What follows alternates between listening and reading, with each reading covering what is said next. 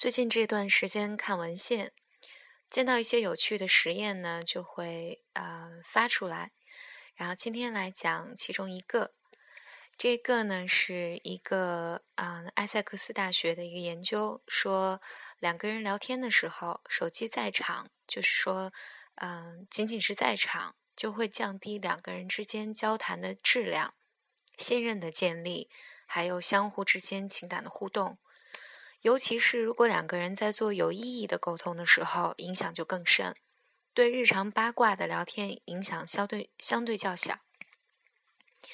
有意思的是，就是这些影响是有可能超越我们的意识的。就换句话说，嗯，只要有手机在，就是我们可能是被影响了，但是意识上并不能够意识得到。